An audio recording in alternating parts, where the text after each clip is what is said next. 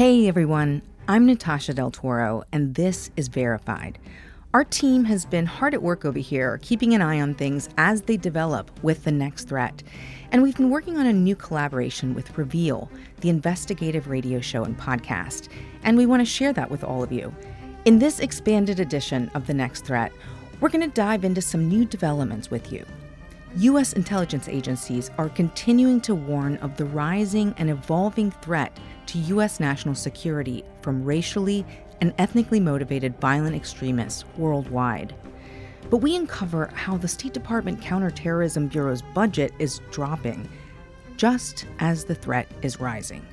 And yet they surprise us as they announce a major action that takes on some of the very entities we've been reporting on.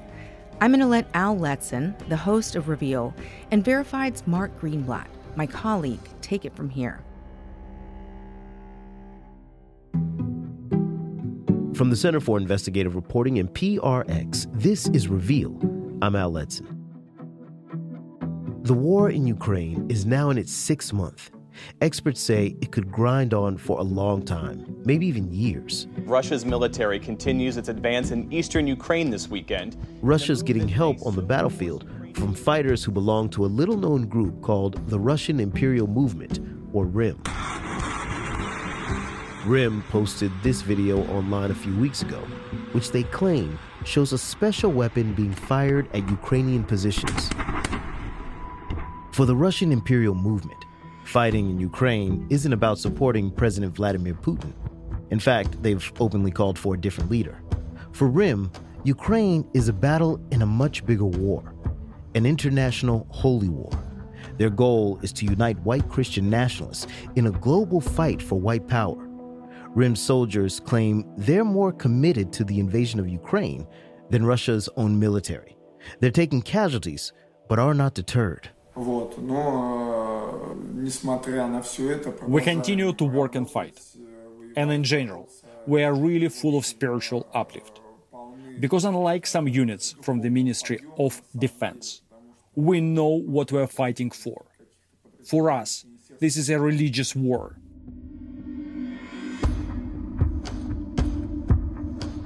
Today, Mark Greenblatt, senior investigative correspondent with Newsy, is going to take us inside the Russian imperial movement.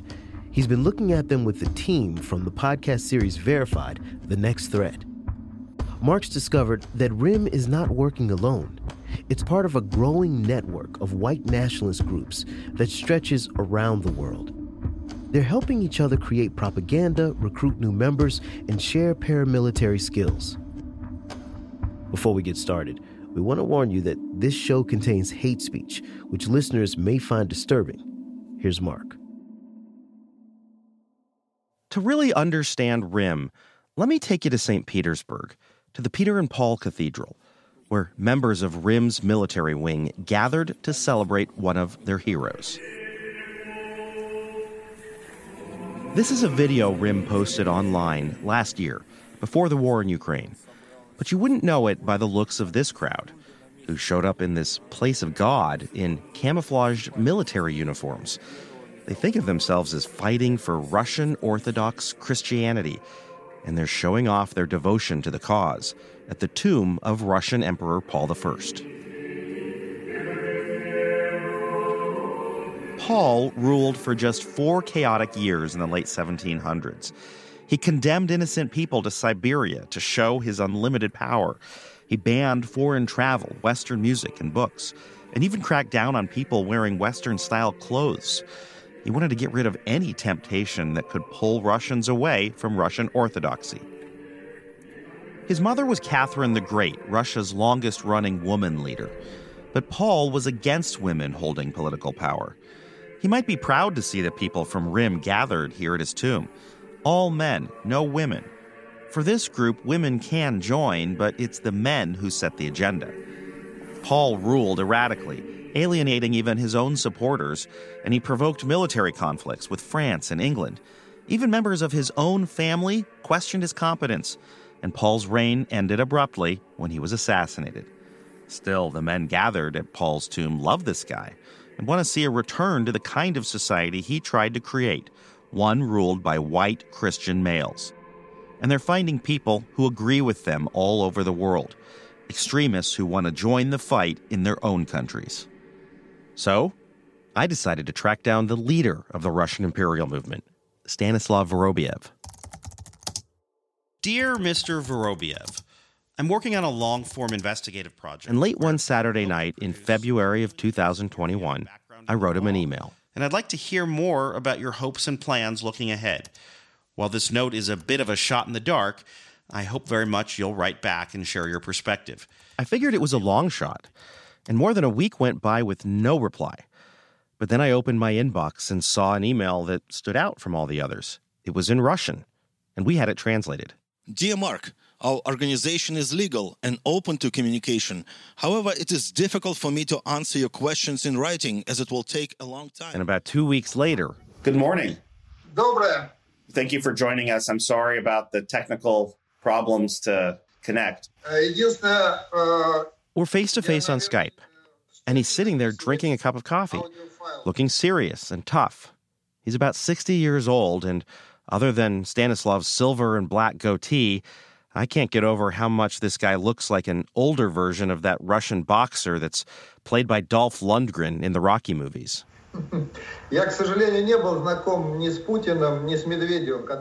We talk about his life before he started RIM in 2002. He tells me that he graduated from the same law school as Vladimir Putin and says that he was a government prosecutor for a time and still a practicing lawyer today. That's how he pays the bills. I thought I would take a moment to just pause since I can't be there in person. At one point, I convinced I Stanislav to show me around his apartment you know, in St. Petersburg. Right he pivots his computer so I can see what's on his walls. This guy doesn't just talk about Russian Orthodoxy, he has icons all over his home. For RIM, there is no separation between church and state. The group wants to ban people from other faiths from ever holding a government job or any position of power in Russia, and they want to put in place strict limits on showing anything positive about other religions in the media. Would the ban be on on all forms of positively portraying other religions or just in state-sponsored television? рассказал, что пропаганда Propaganda of religious values is allowed only using the language of the people who are proponents of the religion in question. If it's a performance that is promoting the values of Judaism, for example, or the Talmud, it should be in Yiddish. Or if it's propaganding Islam values, then it should be using the Arab or Tatar language or another language that is spoken by the people who are proponents of that religion. But not in Russian under any circumstances. For the first dozen years, RIM mostly looked inward, pushing Russian domestic politics towards nationalism. But that narrow focus began to change in 2014, the last time Russia invaded Ukraine. Russia's goal was to take over Crimea. And back then, RIM trained hundreds of fighters to pick up guns and go to the front for combat. Stanislav tells me that he's a veteran of the Russian military and was on the ground in Crimea for RIM when Russia annexed it. We took the last flight to Crimea. After our flight, the sky was closed by Ukraine. What was it like in Crimea at that time? We saw widespread excitement of the population. So that's his perspective. Many in Ukraine have a different view that they had their land stolen in a power grab. I ask if other countries, even members of NATO, might be next. Do you hope to see similar annexation, similar excitement in Lithuania, Latvia, Estonia? Мы являемся имперским движением, и, соответственно... We are an imperial movement. So we would wish to reclaim the lands which traditionally belonged to the Russian Empire. This is our wish, but it doesn't mean that we are going to take any actions to annex them. So we support it, but we are not going to initiate it. Но сами мы это не инициируем.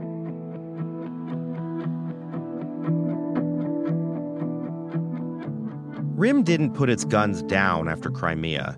Instead, it opened up its military training operation to extremists from around the world. And this gave them street cred with white supremacists. It also generated income and drew in donations. U.S. officials say one individual alone raised the equivalent of $3.5 million for the cause. Перебежка три секунды! Держу!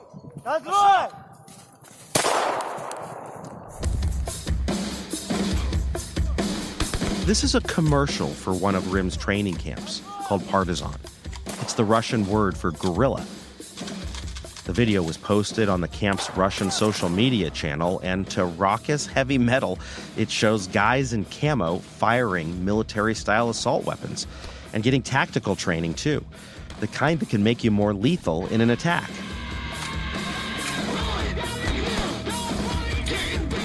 Government officials in the US and Sweden say in 2016, two members of a Swedish neo Nazi group called the Nordic Resistance Movement traveled to RIM's camp and flew home with new skills.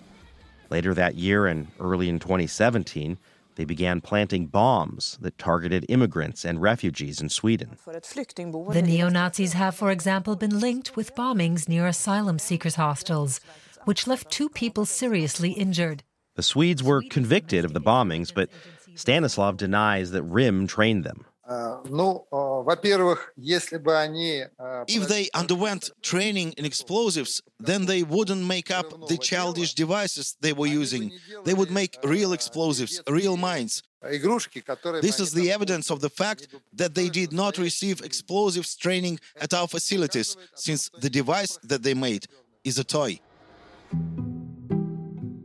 Still, we've reviewed the evidence in court records, and there are passport stamps, emails, phone, and hotel records that all point toward the neo Nazis flying into Russia for RIM's weapons training.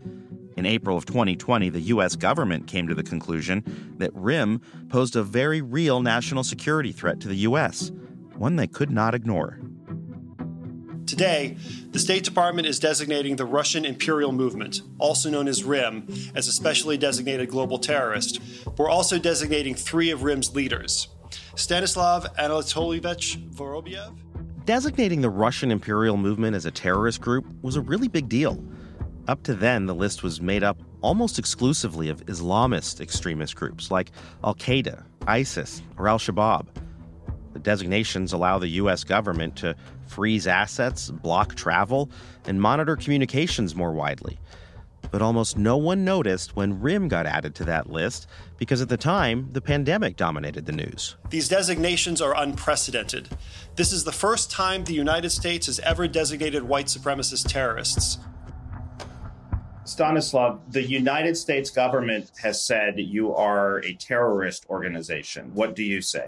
The American government has no proof whatsoever of our so called terrorist activities. We, as a religious organization, are fundamentally against terroristic activities and acts. Still, Stanislav is more than happy to tell me about how RIM continues to train people in guerrilla tactics. And he even extends a personal invitation for me to come to Russia. How much would it cost me to go through your training today? How much would it, if I wanted to come through it, what would it cost me? Our prices are not high. In the United States, they could be higher, $1,000 or a few thousand dollars. In our case, it is $500. It's enough for training. For a week of training, $500. What would I learn if I came? Вас научат умению стрелять. You will learn how to shoot using a firearm. You will go to the shooting range to undergo firearm training. Medical training is also part of the course, as well as tactical training. But meals, lodging, and ammunition is separate. For the record, I didn't go. But U.S. officials say RIM did provide paramilitary style training to white supremacists from Germany, Poland, and Finland. It's all part of RIM's effort to unite and even train Christian white warriors from around the world. We are bringing an idea. This is what makes us dangerous for some people. To those guys who recognized us as terrorists, our ideas are what makes us dangerous. he tells me about a new project that he's recruiting for. He calls it The Last Crusade. The inspiration for that? The First Crusades, the holy wars from the Middle Ages that led to a lot of persecution and killing, all carried out in the name of God. The story it's a historical term. A crusade is a well known thing, a well known phenomenon to rid Jerusalem from the infidels. So it is called the last crusade since it will be the last. It will be sufficient to have just this crusade. There will be no other future crusades necessary after this last one. How will you ensure that it will be the last one? We are hopeful of that, that it will be indeed the last. The modern day Crusaders aren't just fighting non Christian infidels. They feel under assault from the big global forces that push for multicultural societies and freedom of religion, like most Western democracies. Those values don't mix well with extremists who want white Christians in power. And I want to know who Stanislav's allies are in America. Are there people that you're still connected to right now that are trying to help learn from you or you learn from them in the US? I believe it's a secret.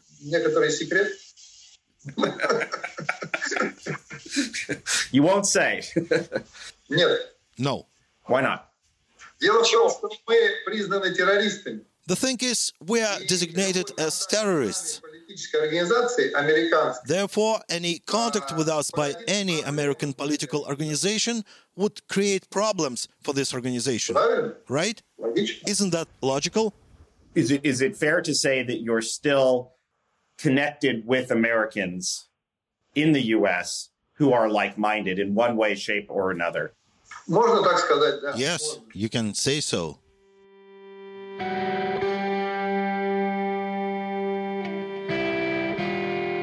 When we come back, we meet the American extremist who once brought the Russian imperial movement here to the U.S. and who has some pretty disturbing things to say about this country. I pray for the death of the United States every day. I hate this country. I hate everything it stands for. I hate the Constitution. I hate it from the first day of colonization till now. And if I was offered citizenship tomorrow in Russia or Iran, I would uh, definitely get on a plane and leave. You're listening to Reveal.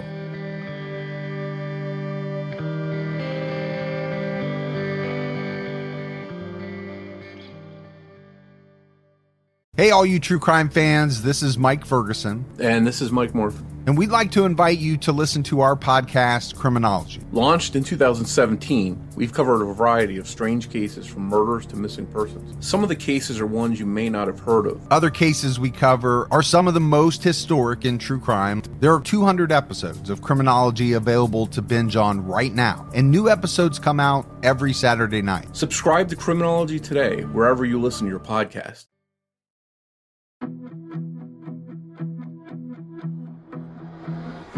From the Center for Investigative Reporting and PRX, this is Reveal. I'm Al Letson. And today we're with reporter Mark Greenblatt from Newsy. He spent more than a year connecting the dots between white supremacist groups around the world, including the Russian imperial movement and groups in the U.S. It's May 2018, and some of Europe's most extreme right wing voices, including white supremacists, have traveled from 11 countries to a conference in Paris. They include a Holocaust denier from Belgium and a violent French nationalist. With flags from each group draped behind them, leaders take turns leaning into the microphone and sharing their vision for the future of the far right and white power. Mark reports on how extremists here in the U.S. are paying attention. Two of the far right leaders sitting on the podium in Paris are wearing crisp white shirts, red ties, and suits. Stanislav Vorobyev from RIM, he's up there too. But he's casually dressed, wearing a relaxed plaid short sleeve shirt. He's come to France to make new allies for a coming battle. Je cède la parole à notre camarade Stanislav Vorobyev qui nous a fait l'honneur de venir en France. I give the floor to our comrade Stanislav Vorobyev, who has given us the honor of coming to France for this Forum of Europe. He's here representing the Russian imperial movement whose flag you admire, with its colors of Russia eternal, of imperial Russia, of Christian Russia, of Russia forever. Stanislav announces a new international holy war has begun. And he dives into his recruiting pitch, focusing on how bankers and Jews are threatening white Christian power and need to be stopped.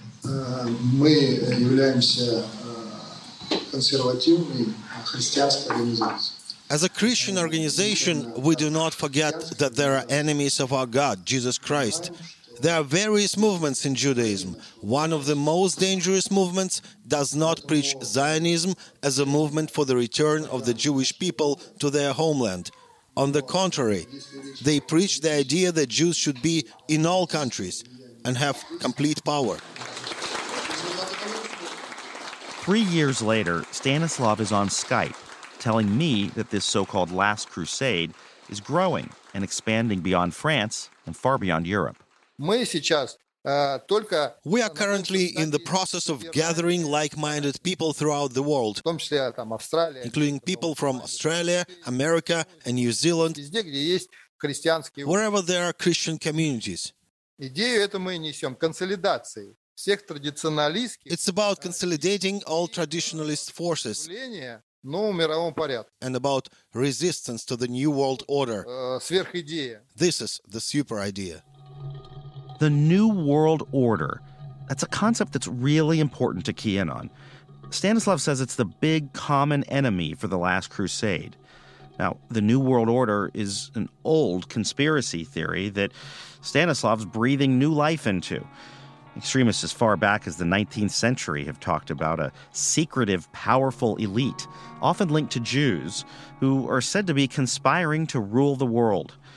Today, many of the loudest believers in this conspiracy say that this secret society does a lot of its work through Israel, the United States, and global institutions like NATO. I really wanted to know who Stanislav looked to in the U.S. as a potential ally, but he wouldn't name names. So I tracked down a guy who I heard once hosted RIM here in America. He's a 31 year old extremist from Chattanooga, Tennessee, named Matt Heimbach. What is the New World Order to you? I mean, it's capitalism, and uh, capitalists have no loyalty to their their nation state or their community or their race or anything like that.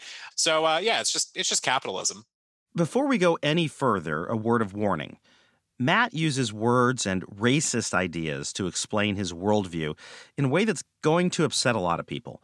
We're choosing to share parts of this with you because he's a key player who connected RIM to other Americans. Matt says he and RIM bonded over a shared belief that there's a secret group of people trying to run the world. I mean, a Zio-capitalist conspiracy made up of people who are ethnically and religiously Jewish, yeah, sure, but that's in concert, um, working hand in glove with plenty of Gentiles um, that are advancing the same agenda, that want the same thing, that want the exploitation of the working class. But uh, there is a strong role of uh, the the Jewish, you know, hierarchy the, of the top tier that um, you know is involved with capital and its you know control. Matt's held these types of anti-Semitic views for a long time. He started a white power club back in college and grew to become such a prominent neo Nazi leader that the Southern Poverty Law Center once dubbed him the Little Fuhrer.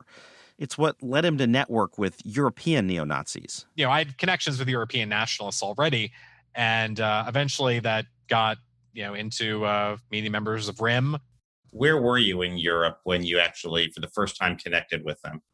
Um, I think I was at an alliance, um, Alliance for Peace and Freedom meeting that was in the Czech Republic.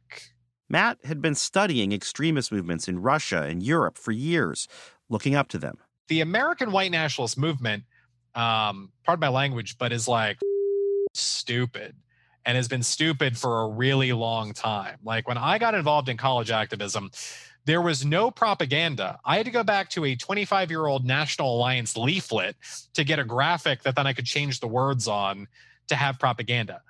Like nothing had been created um, with white nationalism, but Europeans have uh, they have music. Uh, they have really cool art design. They have uh, propaganda leaflets. Almost every party has not just one, but like multiple newspapers. After meeting Rim in Europe and learning from others there, he came back to the U.S. and became a major promoter of that deadly Unite the Right rally in Charlottesville, Virginia, back in 2017. Jews will not replace us! During the two day rally, a neo Nazi drove his car into a crowd of protesters, killing 32 year old Heather Heyer and injuring dozens. Just a few weeks after Charlottesville, Matt decided to invite his new friends, the Russian imperial movement, to fly across the ocean and land on American soil for the first time. And to Matt's delight, the Russians accepted. So that was that was fun. You know, got to go uh, hang out in Dollywood. Um, you know, do a lot of uh, sedition against the American government. Um, you know, going on roller coasters and wee, having good Southern barbecue, going to battlefields and taking them to American, you know, the American History Museum and stuff like that. But this was far from a quick tourist trip. Matt says the visit lasted weeks and included stops in places like Washington, D.C. There's a photo of Matt and a delegate from RIM posing together in front of the White House, holding up a Russian imperial flag. By this time, Matt had converted to become a Russian Orthodox Christian, the same religion Rim says it's fighting for. Matt says he connected with the Russians over their hatred of global elites and the U.S. Like, I pray for the death of the United States every day. I hate this country. I hate everything it stands for. I hate the Constitution. I hate it from the first day of colonization till now. And if I was offered citizenship tomorrow uh, in Russia or Iran, I would uh, definitely get on a plane and leave. Matt says that the Russians also made a stop on the West Coast on their trip to meet with a group that initially was founded by skinheads in Southern California. They visited um, some members of the American Freedom Party as well, um, but that apparently did not go very well. As Matt tells it, that group was on the far right, but not radical enough, and lacked a global focus that would really connect with RIM. You know, it's just a bunch of like boomers that like, you know, are a bunch of jackass conservatives. So that's not exactly revolutionary world solidarity, fight globalism uh, stuff. So Matt introduced the Russians to his network of American extremists. In 2018, Matt's hate group dissolved after he was arrested for domestic battery. He also got in trouble over his involvement in the Charlottesville rally. Later, a jury in a civil trial held him and other white supremacists liable for conspiracy. In 2020, he announced he was renouncing extremism. But then late last year, as we were on a Zoom call, Matt began talking for the first time about a relaunch with a laser focused mission on toppling so called global elites. If 200 Wall Street bankers took a unexpected dive, um, or the Halliburton boardroom got lit up, is that murder or is that self defense? If the systems they've created are murdering thousands of people every single year and expanding this murder around the world to the tune of millions, um, I don't know if I would consider that violence. I would call that self defense. And would that be justified? Oh, abs- absolutely. Threat experts tell us Matt's latest version of extremism poses a genuine threat that needs to be closely monitored and better understood, including by law enforcement. There's a lot to want to be radical about, and uh, I think the situation calls for extremism we talked about like Molotov cocktails, sort of in some of these instances, going into whether it was Halliburton or Tesla, you know. But is that the solution? Like, what do you do to oh, stop? Yes. yes. Say that again. Yeah, yeah. No, these people have names and addresses. Okay, their kids have names and addresses, and the capitalist class, by hook or by crook, has to be liquidated. You know that it's it's called class war for a reason. You want to bring about a class war against the global elites. It's already here the class war is already here. I don't want to make manifest or do anything that doesn't already exist. I just think we should defend ourselves. Some people will say uh, Matt Matt Heimbach's off his rocker, and he's he's advocating for harming for harming certain people here. How many billions need to be displaced, and how many cities need to be swallowed by the ocean before we could all just look around and say these specific people did this because they did when you say that these these global elite leaders have names and addresses, and so do their families. Mm-hmm. Um, what do you want to see happen? Oh, I mean, put them on trial.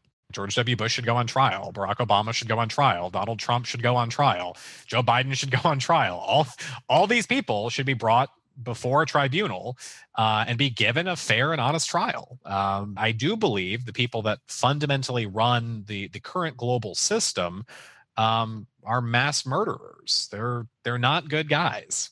But when the system doesn't arrest or do put these people on trial, there are names and addresses of these. There people. are names and addresses, and and I will not be. I, I mean, I'm not a soldier, right? Uh, I will not be ordering anyone to do anything, uh, but I will not condemn revolutionaries that uh, you know stand in their own self defense. You won't pull the trigger yourself, but you'll you'll you'll applaud if it were to happen. If they did the right thing, wouldn't you?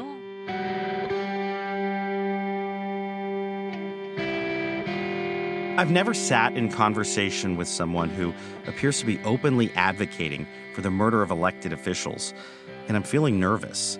But still, I can't tell for sure if this is just overblown talk or something to really worry about. So we're in the, in the mountains of Georgia here to see Heidi Beirich, who is a PhD, an expert in global extremism, and she's um, she's really going to help us decode all of this last crusade stuff that we've been hearing about. Um, looking forward to to getting her expertise on this for sure. There she is. You missed the front door. Hey, Hello. Mark. Hi, it's nice to see you. Very good to see you in person. This is gorgeous Come out here. In. Heidi is co-founder of the Global Project Against Hate and Extremism, and I asked her about the threats that Matt made what Heimbach is doing is he's lighting a match and he's handing the matchbook to somebody else. This isn't something now where if you ignore it, it's going to go away. So, this is a very volatile period with a lot of activated white supremacists and neo Nazis online. They're going to hear this rhetoric. And the scary thing is that somebody might act on it. And the threats against children in particular are, are really scary. I think the world does need to know about this. Law enforcement probably needs to know about what Matt Heimbach is up to. I also play Heidi some tape from two groups that the Russian imperial movement introduced me to as allies of the Last Crusade. And it turns out they're taking the fight to a new level, forming alliances with governments that are sworn enemies of the U.S. I went to Iran, yes, I've been to Iraq, Libya, Lebanon, Syria, and to many other places. If there is something I'm reputed for, it's for not being easily scared. That's the voice of Manuel Andrino, the leader of La Falange, a Spanish extremist group. Now, this guy tweeted a photo of himself from a 2018 visit to Tehran, where you can see him standing in front of the Iranian flag inside what looks like a government building. He says the photo was taken right before he was going to meet with an Iranian vice minister. RIM also introduced me to Gonzalo Martin, a founding member of a far right European organization called the Alliance for Peace and Freedom. Now, he brags about the group's connections to Syria and the designated terror group Hezbollah. Hezbollah, I know is considered as a terrorist group in America. I know this, but for, for European people, they do they do nothing against us if there is an Arab country, a Muslim country that respects the Christians, then I could have uh, good contact with them. But if there is a country like Saudi, Saudi Arabia that is um, persecuting minorities, Christian, and they are also allies with America and Israel, then you know who is your enemy. I think it's really, really disturbing. I mean, there's sort of an axis of of regimes out there that are opposed to the United States and to the West, often anti Semitic, right? So Israel becomes a, a boogeyman in this, or Jews do. Uh, that's extremely troubling because that means access to resources in a way that you don't have by just selling t-shirts and music and whatnot. You know, one of the concerns people had always and, and terrorism experts will tell you, well, the big difference between Al Qaeda or ISIS, for example, and white supremacists is they they weren't just non-state actors they had access to state resources right? ISIS took over big parts of Iraq, you know, things like that. Al Qaeda had connections to the government of Afghanistan before 9 11, these kinds of things, or the Taliban. When I hear white supremacists starting to talk to governments, it worries me greatly because there's a huge difference in terms of resources. We don't need our white supremacists in Europe, in the United States, Canada, whatever, Western white supremacists hooking up with a regime that is vehemently anti Western. Heidi says one of the key things that's helping extremists sell their conspiracy theories and find new recruits is streamlining their message about a common enemy and then spreading the word through social media and private chat rooms. They're coming to get you, white person. That's going to be a very powerful lure for people and a powerful thing to say to try to radicalize people. So that's what's happening. There's like a consolidation of propaganda, and that has made it easier to address I think for the far right, a common enemy. One of the most prominent conspiracy theories being pushed is the so called replacement theory about white Christians being replaced by immigrants and people of color, and Jews are often accused of plotting to orchestrate it all. It's at the heart of a lot of mass shootings taking place around the world.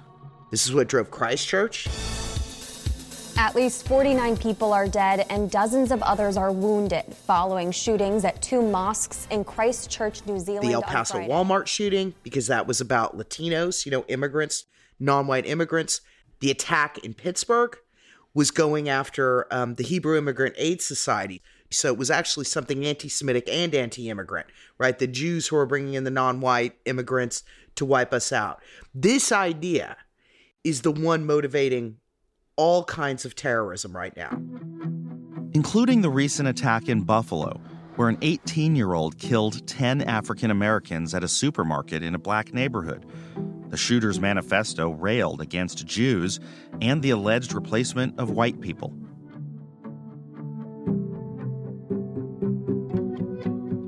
I wanted to talk to the FBI about how closely they're watching people like Matt Heimbach and other white nationalists who are building these international connections. But they turned us down.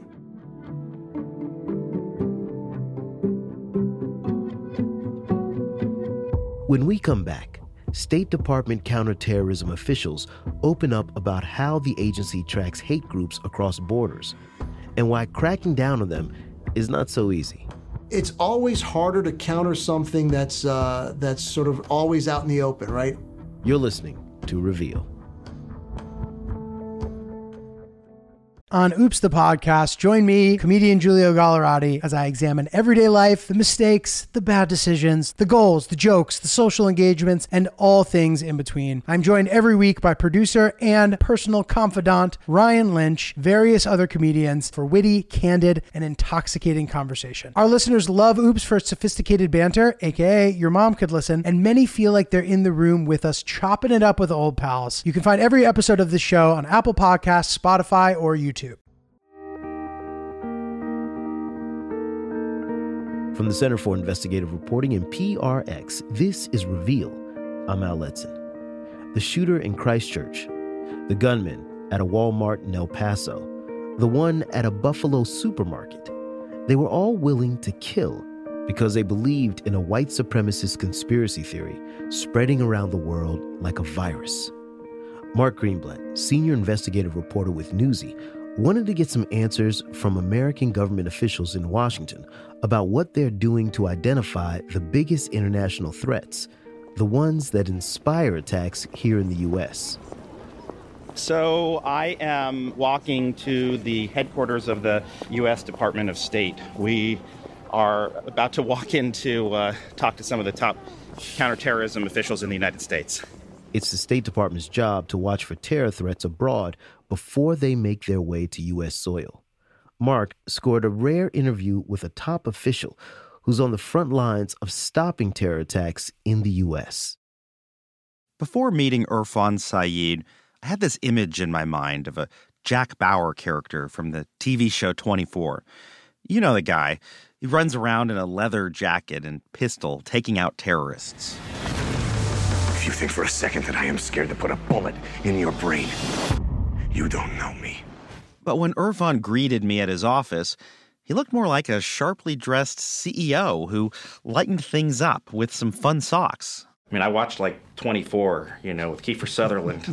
what do you do every day? Uh, I've never seen 24, uh, so, but I can tell you that uh, it's it's you know diplomacy is what we do here, and our job is to work with people around the world to ensure that um, you know terrorist groups can't operate, terrorist groups don't have safe havens, and individuals who are potentially drawn to terrorism, we put in those circuit breakers so they can't finish that loop of actually becoming a terrorist. This is a, a threat to the United States. It's a it's a strong threat to the United States. Uh, but from the State Department's perspective, we're at the water's edge out. And so for us, we're looking at how racially and ethnically motivated violent extremists are metastasizing around the world. And we are definitely seeing an absolute uptick on that. I tell Irfan about the global connections that we've been finding between what the government calls REMVs, or racially and ethnically motivated violent extremists. And we talk about how some of the groups in this network have been kicking it up a notch. They're meeting with other organizations that have been designated as terrorists by the U.S. and other countries, and they are uh, engaging with nations, uh, nation states even like Iran. Uh, I think when you talk about how REMV actors have learned, this is what they've learned. Al Qaeda, ISIS, Boko, Al Shabaab, they lived in the shadows. They committed crimes. They plotted attacks. The REMV actors are, are like, we're, we're, out in the open. We're right here. Uh, we're going to be standing for parliament. We're going to, you know, get uh, jobs in government, and, and we're going to do everything we can to ensure that you see us and you see our narrative. Are they necessarily pushing that narrative towards violence? Not necessarily. And that's where, again, we have to draw that line with what we can and cannot do. There's still freedom of speech, there's still freedom of expression.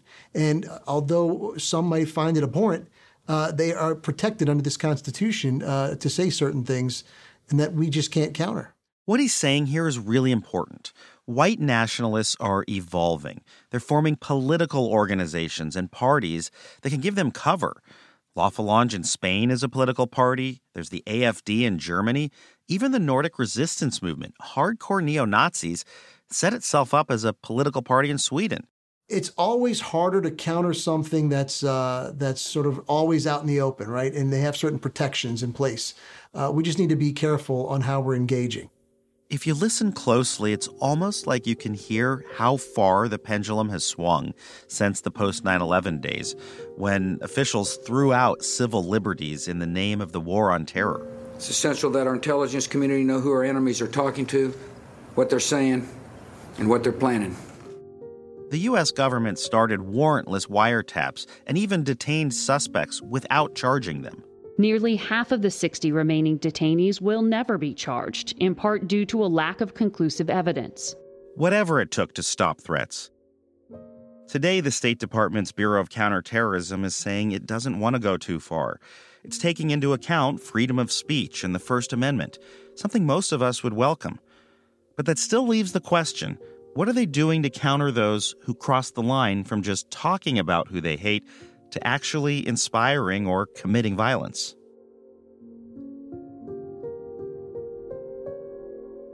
Irfan tells me one tool his team uses is diplomacy, often with social media companies. If it's illegal content, terrorist content, or it's content that violates their terms of service, we bring it to their attention, and then they will take uh, the, the necessary action. We do not force companies to take down content. But I wanted to get back to learning about why state is not using its most powerful tool, designating more white supremacists as terrorists. They're not allowed to target U.S. based groups like the Proud Boys, for example, but they can go after foreign extremists who pose a threat to U.S. national security. Just last year, America's intelligence agencies said that those REMVs pose the biggest threat for a mass casualty attack in America. And they said of all domestic extremists, white supremacists have the most concerning transnational connections. But get this since 9 11, the State Department has only designated one white supremacist group, the Russian Imperial Movement that we heard about earlier, while they've designated a long list of Islamist groups as terrorists. Hillary Batjer Johnson oversees the terrorist designation team for state. People who have left uh, this bureau, mm-hmm. who I've spoken to, have described it as um, when you are trying to designate someone as a terrorist, they've described this as very, very red tapey and frustrating and slow. Is that accurate? Yeah, I, I, mean, first of all, uh, designating an individual or a group we should take very, very seriously. We want to use this tool appropriately. We want to make sure that we are just we are designating who we should be designating, and that we use that tool in a way that's actually going to have a maximum effect in the sense of either trying to course and change behavior or limit their resources or their ability to travel. These groups and these individuals are very diffuse they're spread out, and that makes it very hard for designation purposes to be able to actually go after groups and individuals. We have to tie an activity, a terrorist activity, to a group and its command and control of that group. Still, there seem to be some important groups that have been tied to violence that are not designated as terrorists, like the Nordic resistance movement whose members traveled to Russia for military training and then were convicted of planting bombs at refugee centers in Sweden. The group was even named in the U.S. National Strategy for Counterterrorism in a section labeled the terrorist adversary. I read to Hillary the report's exact words about the group. The Nordic Resistance Movement is a prominent transnational self described nationalist socialist organization with anti Western views that has conducted violent attacks against Muslims, left wing groups, and others. The group has demonstrated against United States government actions it perceives are supportive of Israel and has the potential to extend its targeting to United States interests. How does the Nordic resistance movement on page nine of the National Strategy for Counterterrorism labeled as a terrorist adversary? And I'm just, what is the red tape that's there? That one hand of the US government can call them a terrorist, and yet the group that can actually take their money away and stop them and actually do something about it hasn't hasn't yet. That's that's what I'm trying to get to the to, to the core of. So we're assessing every one of these groups that are out there, the REMV actors that we keep exchanging information with our foreign partners on. When we work with the FBI, with DHS, we're looking at these groups for any ability to designate them. And we are very aggressive in trying to use our designation authorities. It seems like this was going to be her answer no matter how hard I push that they were doing everything possible. Then, as we're wrapping up, she says something I'm not expecting. No, I mean it's hard. Designations. Today I'm here to tell yeah, I, have got a great designations team, and their frustration level just uh, is general. As you know, there's they would love to be able to deploy this tool everywhere, and, and we just don't have the resources and the staff and the information. And with that, the conversation wraps, and I say goodbye. But as I'm leaving, I'm thinking about what Hillary just told me. They're short on resources, and that seems like a big deal. I check back in with global extremism expert Heidi Beirich. Well, I mean, I just think it's an outrage. Nobody in the federal government should be saying the reason that we can't take on terrorism is because we don't have the staffing or we don't have the resources, especially with an administration that says it's committed to addressing this issue, right? To taking action on this issue. But I did some more digging and found that the Bureau of Counterterrorism may have good reason to gripe. To my surprise, just as threats from around the world have been growing, the Bureau's budget is dropping. In fiscal year 2016, the budget was more than $400 million. But by 2022, it was down by more than 20%. But then, just a few weeks ago, a sign that the State Department may be getting more aggressive. One of the Swedish bombers from the Nordic resistance movement has now been listed as a specially designated global terrorist. This was one of the very guys that we had pressed Hillary about at the State Department. And that wasn't all. The government added two more men affiliated with the Russian imperial movement to the list. One of them was on that trip to the U.S. organized by white nationalist Matt Heimbach. The other, a key fundraiser. In a news release, the State Department said the U.S. government remains deeply concerned about the evolving racially or ethnically motivated violent extremist threat worldwide.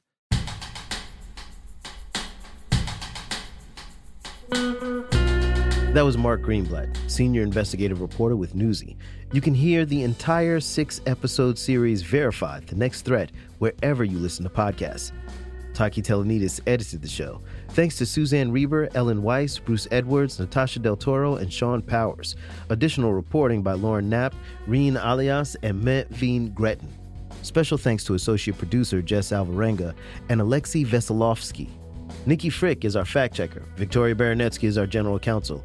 Our production manager is Amy the Great Mostafa. Score and sound design by the dynamic duo Jay Breezy, Mr. Jim Briggs, Fernando Mamano Arruda, and Allison Layton Brown. Our post production team includes Kathryn Styer Martinez. Our digital producer is Sarah Mirk. Our CEO is Kaizar Campwala. Sumi Aggarwal is our editor in chief. And our interim executive producers are Brett Myers and Taki Telonidis.